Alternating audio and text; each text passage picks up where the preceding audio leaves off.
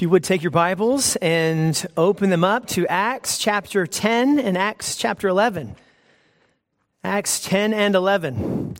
Actually, we're going to read chapter 11, verses 1 through 18. And this is a bit of a shift. I think I made that decision about an hour and a half ago.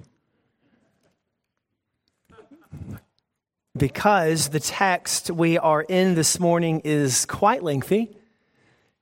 I had planned on reading Acts chapter 10, verses 1 to 48, but I did not want to be like Pastor Tim.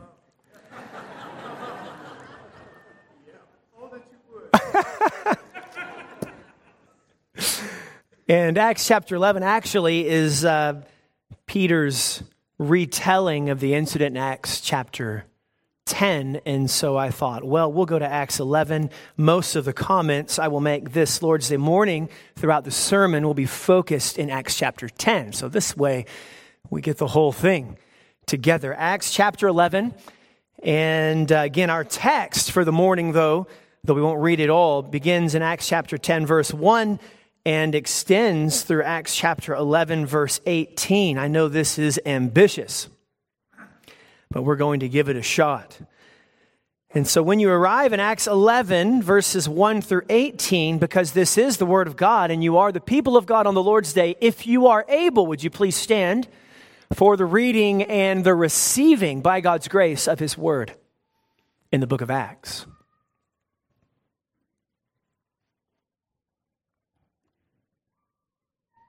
Acts chapter 11, verses 1 through 18. This picks up right after the incident with Cornelius. As Luke penned, carried along by the Spirit of God, these words. Now the apostles and the brothers who were throughout Judea heard that the Gentiles also had received the word of God. So, when Peter went up to Jerusalem, the circumcision party criticized him, saying, You went to uncircumcised men and ate with them. But Peter began and explained it to them in order. I was in the city of Joppa praying, and in a trance I saw a vision, something like a great sheet descending being let down from heaven by its four corners, and it came down to me. Looking at it closely, I observed animals and beasts of prey, and reptiles and birds of the air. And I heard a voice saying to me, Rise, Peter, kill and eat. But I said, By no means, Lord. For nothing common or unclean has ever entered my mouth. But the voice answered a second time from heaven What God has made clean, do not call common. This happened three times. And all was drawn up again into heaven. And behold, at that very moment, three men arrived at the house in which we were, sent to me from Caesarea. And the Spirit told me to go with them, making no distinction. These six brothers also accompanied me, and we entered the man's house. And he told us how he had seen the angel stand in his house and say, Send to Joppa and bring Simon, who is called Peter. He will declare to you a message by which you will be saved, you and all your household. As I began to speak, the Holy Spirit fell on them just as on us in the beginning. And I remembered the word of the Lord, how he said, John baptized with water, but you will be baptized with the Holy Spirit. If then God gave the same gift to them as he gave to us when we believed in the Lord Jesus Christ, who was I that I could stand in God's way? When they heard these things, they fell silent. And they glorified God, saying, Then to the Gentiles also, God has granted repentance that leads to life. The grass withers and the flowers fade, but the word of our God will stand forever. You may be seated. The significance of this text is difficult to overstate. It can be highlighted really in a few ways. First, the segment of the story of Acts receives more space than any other portion in the book. In fact, it's one of the reasons why I've not chosen to divide it up. Because, in some sense, to divide it really is to lose the coherent whole. Some have gone so far as to suggest it is the most significant passage in all of Acts. Additionally, what takes place in Acts chapter 10 and is recalled and detailed in Acts chapter 11, namely the Holy Spirit descending on a group of Romans, a group of Gentiles, leads us all the way to the concluding chapter in the book of Acts, Acts chapter 28, where the apostle Paul is preaching the kingdom of God, where? In Rome. So this really sets us up for the remainder of the book. Where are we headed? We're headed to Rome with the gospel and the spread of the kingdom. Also, the significance of this text is experienced even this morning as we gather for worship. Now, doubtless, there are some in the room with Jewish roots, but most of us are just plain old Gentiles. Most of us in this room are non Jews Without what takes place in Acts chapter 10, we have no hope and are without God in the world. According to the words of the Apostle Paul in Ephesians chapter 2, verse 12. In our text, God reveals that his people, the church of the living God in Christ, his people are not fundamentally identified by ethnicity or by any other identity marker except by faith in Jesus Christ.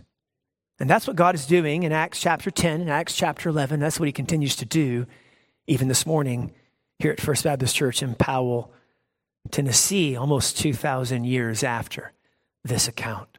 Well, we're going to make our way through this text at a very high level, as you might imagine.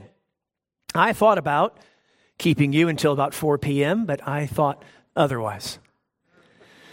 So instead of doing that, we're going to stay at a high level, and we're going to do so in three stages. I think these three stages really do serve to unpack the nature of what's taking place in the text faithfully. So if you're taking notes, you can jot these down first. And by the way, if you come to First Baptist Powell on a regular basis, this outline will not be new to you. It's one that I think is quite helpful in many texts of Scripture. First, we are going to look together at the problem addressed in the text. There is a massive problem and it's implied most of the time throughout the text, but there's so much background that has built up to this moment of Acts chapter 10 that I'd like to highlight it for us at the beginning of the sermon. So, first, the problem. Second, we will discover, by God's grace, the solution to this problem the solution to the problem. So, first, the problem. Second, the solution. And then, third, we're going to seek some ways the Spirit of God is calling us to apply this text this morning. So we might even call that last stage in your notes application. Problem, solution, and then application of the text to our faith and lives this Lord's Day. Morning, younger worshipers, there are a couple of items I want you to look for. So if you're visiting this morning, we do this each week. We want to be aware that we have some younger people in the room, some of our children, and we want to teach them to get into the Word of God. Amen, church? We want them to look to the text of Scripture as life giving because it comes indeed from the life giving God. And so, a couple of things for you, younger worshiper, this morning. First, I want you to be able to answer this question at the end of the sermon. What does unclean mean? Unclean. Now, it sounds a bit like, you know, when you go outside and you play and you get dirty and you've not showered yet. It's more than that, okay? What does it mean to be unclean? It's a concept that's very important in this text. And parents, grandparents, use the time throughout the sermon to talk to these younger worshipers through these questions. Secondly, Secondly, I want you to look for this. What happens to Cornelius, a man named Cornelius, and the others who are in his house as Peter is preaching to them?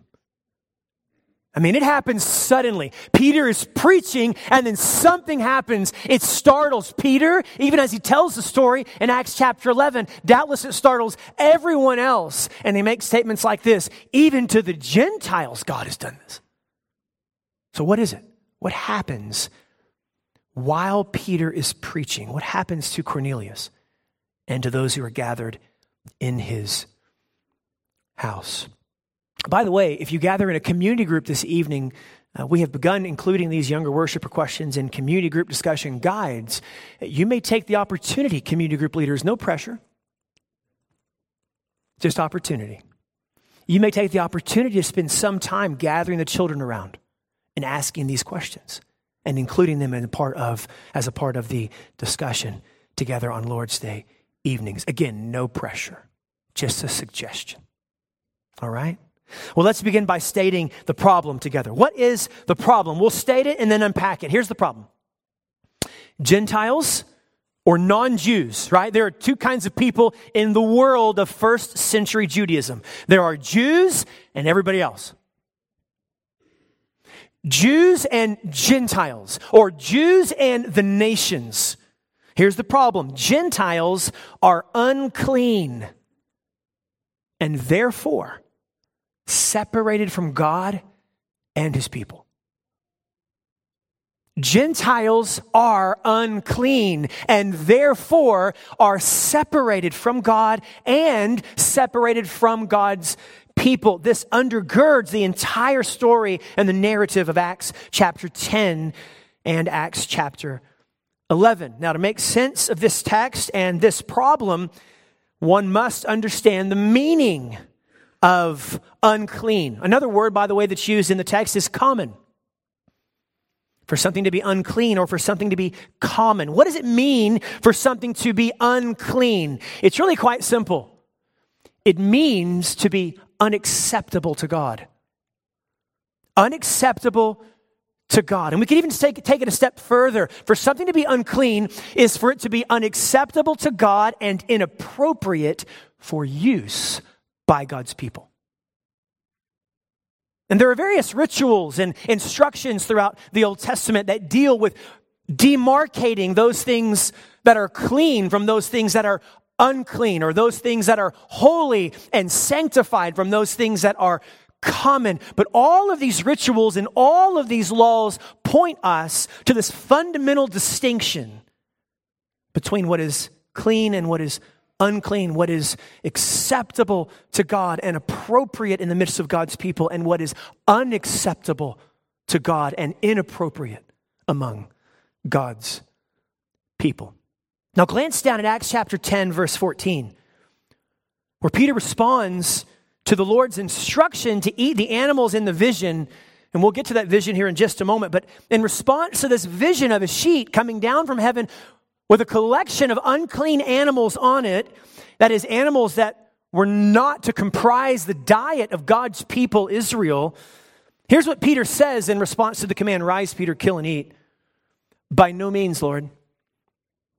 And he goes on to say, For I have never eaten anything that is common or unclean. I've been a good Jew my whole life. I've never, never broken your law in this respect doubtless was raised in a home where they only ate the foods that were considered appropriate among God's people or clean. But here, God says, Rise, Peter, kill and eat. We'll come back to that. Now, this text is not primarily about unclean food. So, just right out of the gate, you need to know this. It's not primarily about unclean food, it's about unclean people. In fact, the people really are represented in various ways in the vision that Peter receives.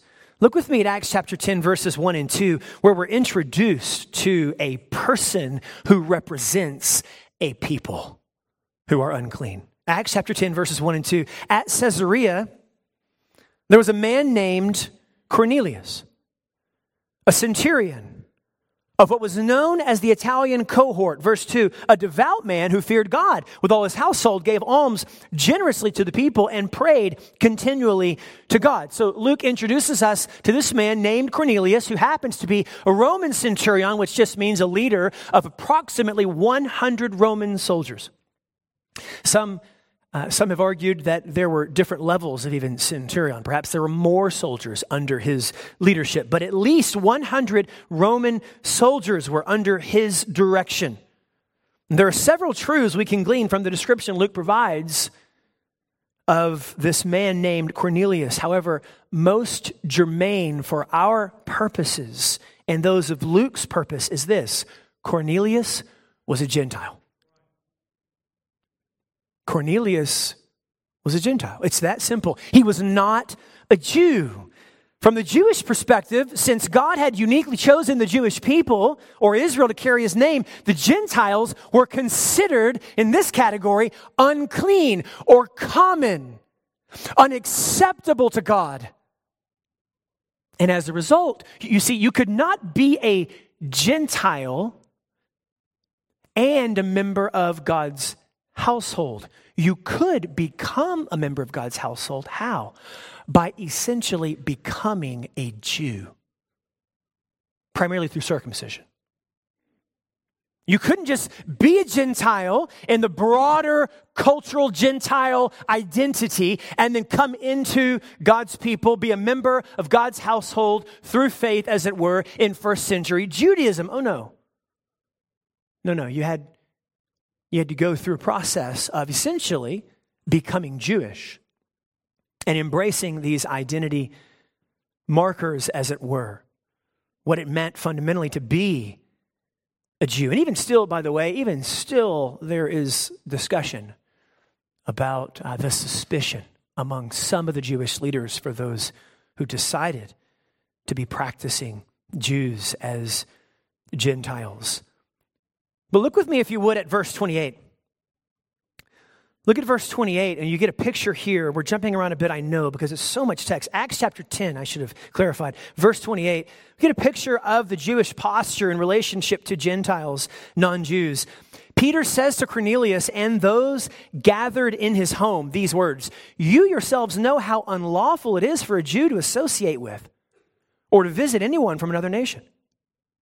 I'm not supposed to be here as a Jew. Because you see, you're unclean. And as a Jewish person, I'm clean. I'm acceptable to God. If I show up in your house, I run the risk of becoming unclean. Your problem might rub off on me. This is just common perception among the Jewish people, in particular the Jewish leaders in the first century. Jews were not to gather in Gentile homes. Now, by the way, there were times when a Jew could have a Gentile into his house. But you see, then he could control the environment so as to keep from becoming unclean. But what a Jew could not do was to go into the home of a Gentile. And certainly, what a Jew was not to do was to share table fellowship with a Gentile to sit down at meal with Gentiles or to closely associate with Gentiles. Now, Cornelius was not your run of the mill Gentile, and Luke tells us this. Notice the description of him in verse 2. We read it a moment ago. Verse 2, he, he's described as a devout man who feared God with all his household. You see that? And one who gave alms generously to the people, that is, the Jewish people, and prayed continually to God. So Cornelius was what some scholars refer to as a God-fearer. As a God-fearer. And this, this category has been debated among scholars, but there's a general consensus that this category of God-fearer was a way of describing a Gentile person who had embraced many of the practices of Judaism, with one exception. They were uncircumcised. Now, don't miss this. So Cornelius was someone who sought to obey God's instruction in what we call now the Old Testament. He would have called it, they called it merely the scriptures. So he sought to obey the Lord in the scriptures. He even gave alms to the Jewish people to support the Jewish people. He was fond of the Jewish people. In fact, we find out later in chapter 11, he was known among many of the Jewish people and was admired among the Jewish people. However, he was not circumcised, which means he had not fundamentally become a Jew. He's still unclean. He's still a Gentile. That's how he's perceived by many in the first century. And a brief aside may prove helpful here. This brief aside is this through the coming of Christ, church family, we have learned that it was not merely the Gentiles who were unclean or unacceptable to God.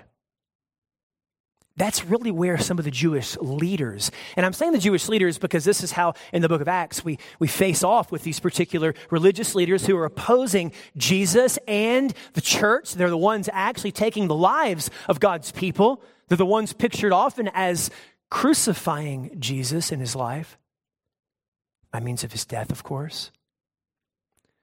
What we find actually through the coming of Jesus Christ is what these Jewish leaders missed that humanity really is not divided into two categories of people, the clean and the unclean, that actually all of humanity, Jew and Gentile, exist in the same category. Unclean, unacceptable to God. And, and not qualified to be among God's people. For example, Romans chapter 3, verse 9. Romans 3, verse 9, just to build a little biblical context for us. The Apostle Paul, who, by the way, was an ethnic Jew, we've been introduced to him in the book of Acts as Saul. Later on, he'll be referred to as Paul. Paul says this in Romans 3, verse 9 What then are we Jews any better off? That is, any better off than the Gentiles? How does he answer the question? No, not at all. For we have already charged that all, both Jews and Greeks, are all under sin. What God was doing throughout the Old Covenant, as He was giving various instructions for distinguishing between clean food and unclean food, clean animals and unclean animals, being a ritually cleansed or clean person and being a ritually unclean person. What he was doing actually was showing us something that really does get more closely to our constitution, to who we are after Genesis 3. He was showing us that we have a fundamental problem, whether we're Jew or Gentile. And that fundamental problem is that our sins have so marred us and stained us that they have left us unacceptable to a holy God. And God mercifully, actually, graciously provided avenues through which his chosen people could come to him, but they never really took care of the problem. They pointed rather to the final solution of the problem, who, of course, is none other than Jesus Christ. But don't miss this. Everyone, Jew and Gentile, as we make our way through the book of Acts and throughout the New Testament, everyone is under sin. And as a result, unclean, unacceptable to God. But going back to our problem, we've stated it in this way in the text Gentiles, non Jews, are unclean and therefore separated from God and his people. Let's state the solution and walk through the text to see this solution unfold together. Here's the solution to the problem we find in Acts chapter 10. In Christ, unclean people are made clean. In Christ, unclean people are made clean. There are two characters in the story of Acts chapter 10 and 11 who are primary, and these characters are Peter, the Apostle Peter, and Cornelius. Luke begins by telling us about a vision God granted Cornelius around 3 p.m. one day. And in this vision, an angel called to Cornelius by name. And by the way, this frightened Cornelius. We read in the text. Can you imagine that? Imagine 3, 3 o'clock p.m., you see a vision and you hear your name and then before you stands an angel of God, I would submit to you, you would likely be frightened as well. I certainly would be. So Cornelius is frightened, and let's pick up the story at verse 4. This is Acts 10, verse 4. Look with me as we walk through this solution. And he stared at him, that is, Cornelius stared at the angel in terror and said, What is it, Lord? And the angel said to him, Your prayers and your alms have ascended as a memorial before God. Tremendous language. Your prayers and your alms have ascended as a memorial before God. Now, remember, what was Cornelius, a Jew or a Gentile? He was a Gentile. You know what this meant? It meant he had no part in the temple. There was the court of the Gentiles, which, in other words, was a way of saying, by the way, you belong out here. You cannot come close to the presence of God. Cornelius was a Gentile. This also means that there were no sacrifices offered in the temple on behalf of Cornelius. None. But the language that God uses in the text, namely of prayers and alms ascending as a memorial before God, that's temple language.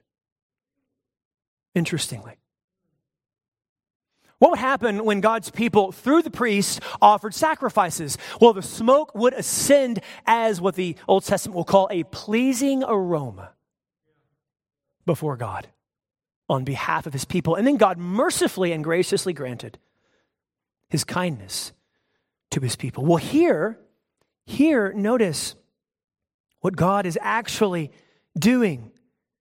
God is saying, that he is mercifully regarding Cornelius' prayers and alms as a kind of substitute for the temple. In fact, in fact, if you've been with us, this gets this gets far afield, and I'm going to try not to get too far afield, okay? So we're here right now. Just to remind me, I'll lean on the on the podium to remember to get back to the text. But you may recall that there has been some controversy surrounding the temple in the book of Acts. And consistently, God has demonstrated that actually, fundamentally, the temple is Christ and the body of Christ, the church. Right? So Christ has become the temple, God's dwelling place, and then everyone who is trusted in Christ and is in Christ Jesus, him or herself, actually now serves as the temple of God. Well, here, as Cornelius is being grafted in by God's mercy, as we're going to see, here, Cornelius' own household is, in some respects, being described as a kind of temple. Your prayers and your alms have ascended, as it were, like a pleasing aroma before the Lord, not because there's any merit in Cornelius, but out of sheer mercy from the living God. It's the same way with an animal sacrifice. There was nothing inherent in the sacrifice that granted forgiveness. It was merely God's mercy. And the mercy that he placed on his people and granted through these sacrifices, actually. This is where they found their hope. And so it is with Cornelius. So God instructed Cornelius to send men to Peter, who was staying in Joppa with Simon the tanner. As we move along the story, and uh, so Cornelius does that. He sends, he sends a few people to go to Joppa, where Peter is staying. And time and time again, we're told that Peter's staying with Simon the tanner. There are details in the text. We, I love asking the question, why is this detail in the text? Why, why are we told a few times that Peter is staying in the house of Simon the tanner? Well, because tanners were people whose vocation was to be in consistent contact with dead animals, which meant, by the way, they were consistently what? Unclean. God's setting the stage, isn't he? He's moving Peter along and he's moving a Jewish church along to understand what is God doing? He's breaking down this distinction between the clean and the unclean, between the Jew and the Gentile. So Luke thinks it's very important that we understand the apostle Peter, even before he understood, was staying in the house of Simon the tanner. Just a bit of a detail for us. So, as the three men sent by Cornelius were traveling, God visited Peter. We've been through kind of broadly Cornelius' vision. Now, God visits Peter in a vision. Look with me at verses 11 through 16, if you would, where Luke details Peter's vision. So, Peter saw the heavens opened and something like a great sheet descending, being let down by its four corners upon the earth. And as this great sheet is descending from heaven, verse 12, in it or on it were all kinds of animals and reptiles, birds of the air. And then there came a voice. There came a voice from heaven saying, Rise, Peter, kill and eat. But Peter said, By no means, Lord, for I have never eaten anything that is common or unclean. And the voice came to him again a second time as a kind of rebuke. What God has made unclean, rather, what God has made clean, excuse me, do not call common. Verse 16, this happened three times, and then the thing was taken up at once to heaven. Now, you may remember that God had regulated, I mentioned a moment ago, He had regulated the diet of His people, the Jewish people, under the Old Covenant. There were certain animals, again, certain animals they could eat, called clean animals. Other animals they were not to eat, called unclean animals. And the animals on the sheet in Peter's vision, the sheet that is descending, being lowered down from heaven, the animals on the sheet were all unclean, presumably.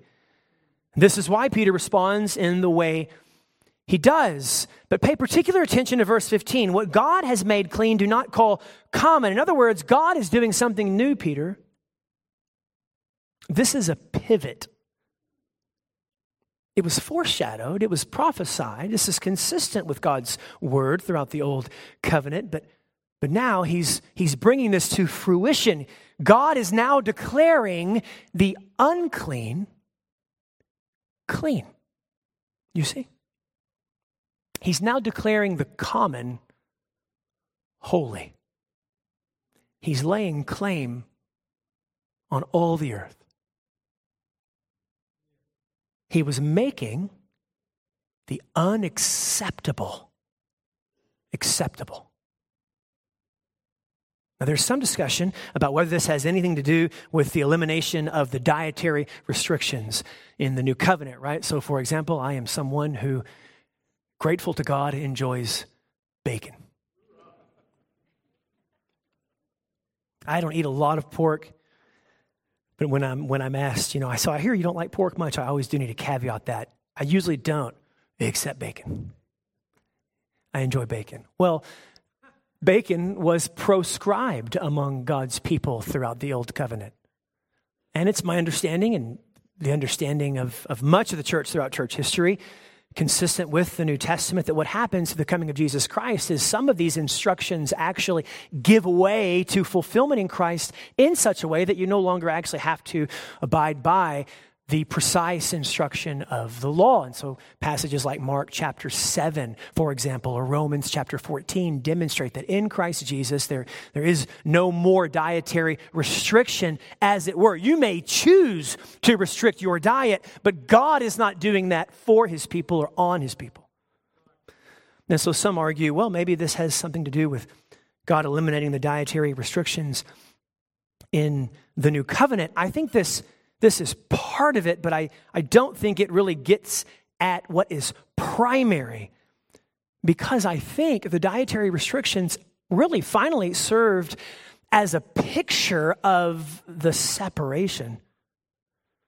That God intends his people to have from the things that characterize the world. Now, what became of those is a separation of ethnicity, being a, an ethnic Jew from being someone who is not an ethnic Jew. But it really did fundamentally point to God's people being distinct from, separated from, as we said in our confession through 1 John chapter 2, the things of the world. The lust of the eyes, right? The boastful pride of life, and so forth. I think fundamentally, actually, what's taking place in the text is not so much an elimination of the dietary restrictions, though it's a part of it. I think what's happening is a focus on the breaking down of the dividing wall between Jew and Gentile. And so, after Peter traveled to the house of Cornelius, he declared this message that he had been preaching. So Peter goes after these visions take place. Peter's seen a vision. Cornelius has seen a vision. These people came to Peter. He goes with them to Cornelius' household. And when he arrives there, he declares the same message that he's been declaring throughout the book of Acts to the Jewish people. It's really the same message that he proclaims. He declares that God had anointed Jesus who ministered throughout the areas of Galilee and Judea, healing and doing good to all. The Jewish leaders put Jesus to death through crucifixion. However, God miraculously and powerfully raised Jesus Christ from the dead in fulfillment of Scripture. And then, verse 44, notice with me. Acts chapter 10, verse 44. As Peter is declaring all of this, Notice what happens. Luke writes, while Peter was still saying these things, the Holy Spirit fell on all who heard the word. Mid sermon, the Spirit of God falls on this collection of Gentile people. Now, if you've been with us, you know Acts chapter 2, this has already happened, but it wasn't on the Gentiles, it was on Jewish Christians. Acts chapter 2 is often referred to as Pentecost. And at Pentecost, God's people, Jewish people, were gathered together. And in fulfillment of the promise of Christ, the Holy Spirit falls on this gathering of Jewish believers. And so the church is is endowed with and filled with the Holy Spirit. But here in Acts chapter 10, verse 44, here God pours out his Spirit not on the Jewish people, but on the Gentiles. And that's what's significant about what is taking place in the text. In fact, when Peter recounted this story in order to defend his association with the Gentiles in Acts 11, we read this a moment ago. He says this in verse 17 of Acts chapter 11. If then God gave the same gift to them, that is, to the Gentiles, as he gave to us when we believed in the Lord Jesus Christ, who was I that I could stand in God's way? God in Christ is making the unclean clean. He's making the unacceptable acceptable. And he's doing all of this through the ministry of Jesus Christ, who, according to Peter, died on the cross in place of those who were unclean, was buried, and was raised in glorious power from the dead. So let's come full circle.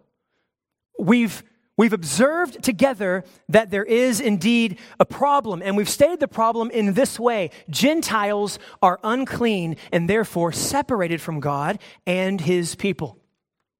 And then we found broadly a solution to this problem. The solution is in Christ Jesus, unclean people are made clean. So let's take a step back now and ask the question about Acts chapter 10 and Acts chapter 11. How is it that this applies to our faith and lives this Lord's Day morning? Let me give you three. Three ways this text applies to us right here at First Baptist Church in Powell, Tennessee this morning. First, recognize that you are unclean before God. Recognize that you are unclean before God. Friends, we come into this world unacceptable to God. We come into this world tainted by our sin, as Isaiah the prophet described our best works Okay, remember, Isaiah is even describing the people of Israel, the best works Israel has to offer. Apart from the grace of God in Christ, Isaiah 64, verse 6, he says this We have all become like one who is unclean, and all our righteous deeds are like a polluted garment. The late Tim Keller would often say something like this The gospel informs us that we are far more sinful than we ever dared believe. We are far more sinful than we ever dared believe. And then he would go on to say, and we are far more loved and accepted in Christ than we ever dared imagine. We are far more sinful than we ever dared believe. Listen, the good news of the gospel is not, hey, you're not as bad as you thought you were. The good news of the gospel is not, hey, the good news is you are pretty bad, but God is incredibly lenient.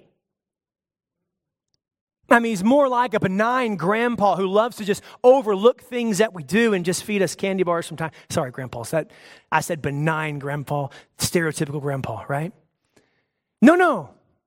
I, am recalling actually um, the words of, of my pops, um, who's no longer with us. But when I had kiddos, my pops would say from time to time, you know, he was a very strict man. And I'm grateful to God for his leadership in my life. But he would say to us, and we would send the kiddos over there, hey, you know, I'd say, Pops, why didn't you, why didn't you correct this? He'd always tell me, I'm a grandpa now. right? I'm a grandpa. I spoil them, and then what do I do with them? I send them back. He loved, he loved telling me that. No, no, God isn't just overlooking our sins. He's, He's not lenient, as it were, in relationship to our sins. No, the gospel actually declares first, you are far worse off. I am far worse off than I could even imagine. But the good news is, God is far more gracious and merciful than we dare dream. And He has done something decisively about our sin by sending His Son, the Lord Jesus Christ, to pay the penalty a sufficient penalty for sinners. So you see, God is not simply overlooking.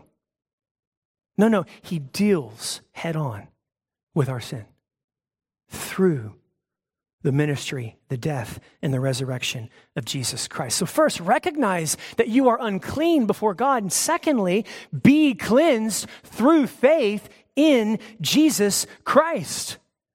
This is the good news of the gospel, right? Finally, there's bad news, of course, as I mentioned a moment ago, but we get to good news, which is what gospel means. We are unclean and unacceptable before God, but we are made, first declared acceptable, and then progressively made acceptable through the merits of Jesus Christ. So, what, no matter your background, no matter what you've done, no matter who you are, no matter where you're from, you see, Christ offers you complete restoration to God as a member of his household. And Cornelius is a life giving reminder that we don't have to become something we are not in order to be accepted by God as one of his children. Now, don't miss that. No, no, we don't have to become something first and then God accepts us. God mercifully extends the merits of Jesus Christ to us and embraces us as one of his own. And then, of course, of course, part of the good news of the gospel is he doesn't leave us in the condition out of which he rescues us. But then he begins to progressively and graciously transform us into the image and character of Jesus Christ. That's the good news of Christianity. And if you're here this morning and you'd like to learn more about what it might mean to trust in Jesus, to be freely accepted on account of what Christ has done for you, not on account of what you offer to God in Christ. If you'd like to talk more about this, or perhaps even you think for the very first time, you're trusting in Jesus Christ this morning, we would love to talk with you after service. Stick around for a few moments, and as you leave one of these double doors in the back, take a left, and that room out there called Crossroads that I mentioned as we began our service this morning, go in there and have a conversation with us so that we can come alongside of you and you potentially alongside of us as we learn to trust in and treasure Jesus Christ, through whom unclean people are made clean. Finally, I mentioned to you I had three applications. Finally, in addition to recognizing that you are unclean and being cleansed in Christ Jesus, church family, take the cleansing message of Christ to all people. Take the cleansing message of Jesus Christ to all people, to the Corneliuses of the world. Invite them to become full members of God's household, but not on account of what they bring, on account of what Christ offers. This is what drives us to go to Powell, Tennessee. This is what drives us to go to our neighbors. This is what drives us to go to our family members. This is what takes us and motivates us to go throughout Knox County and Tennessee and America and the world. That God has finally, finally materialized reconciliation for us through Christ for all people who trust in Jesus Christ. Well, we began this morning with a problem. All of us are unclean and therefore separated from God and his people. Second, we discovered the solution. In Christ, unclean people become clean. So, recognize your uncleanness before God. Be cleansed through faith in Christ and take the cleansing message of Christ to all people.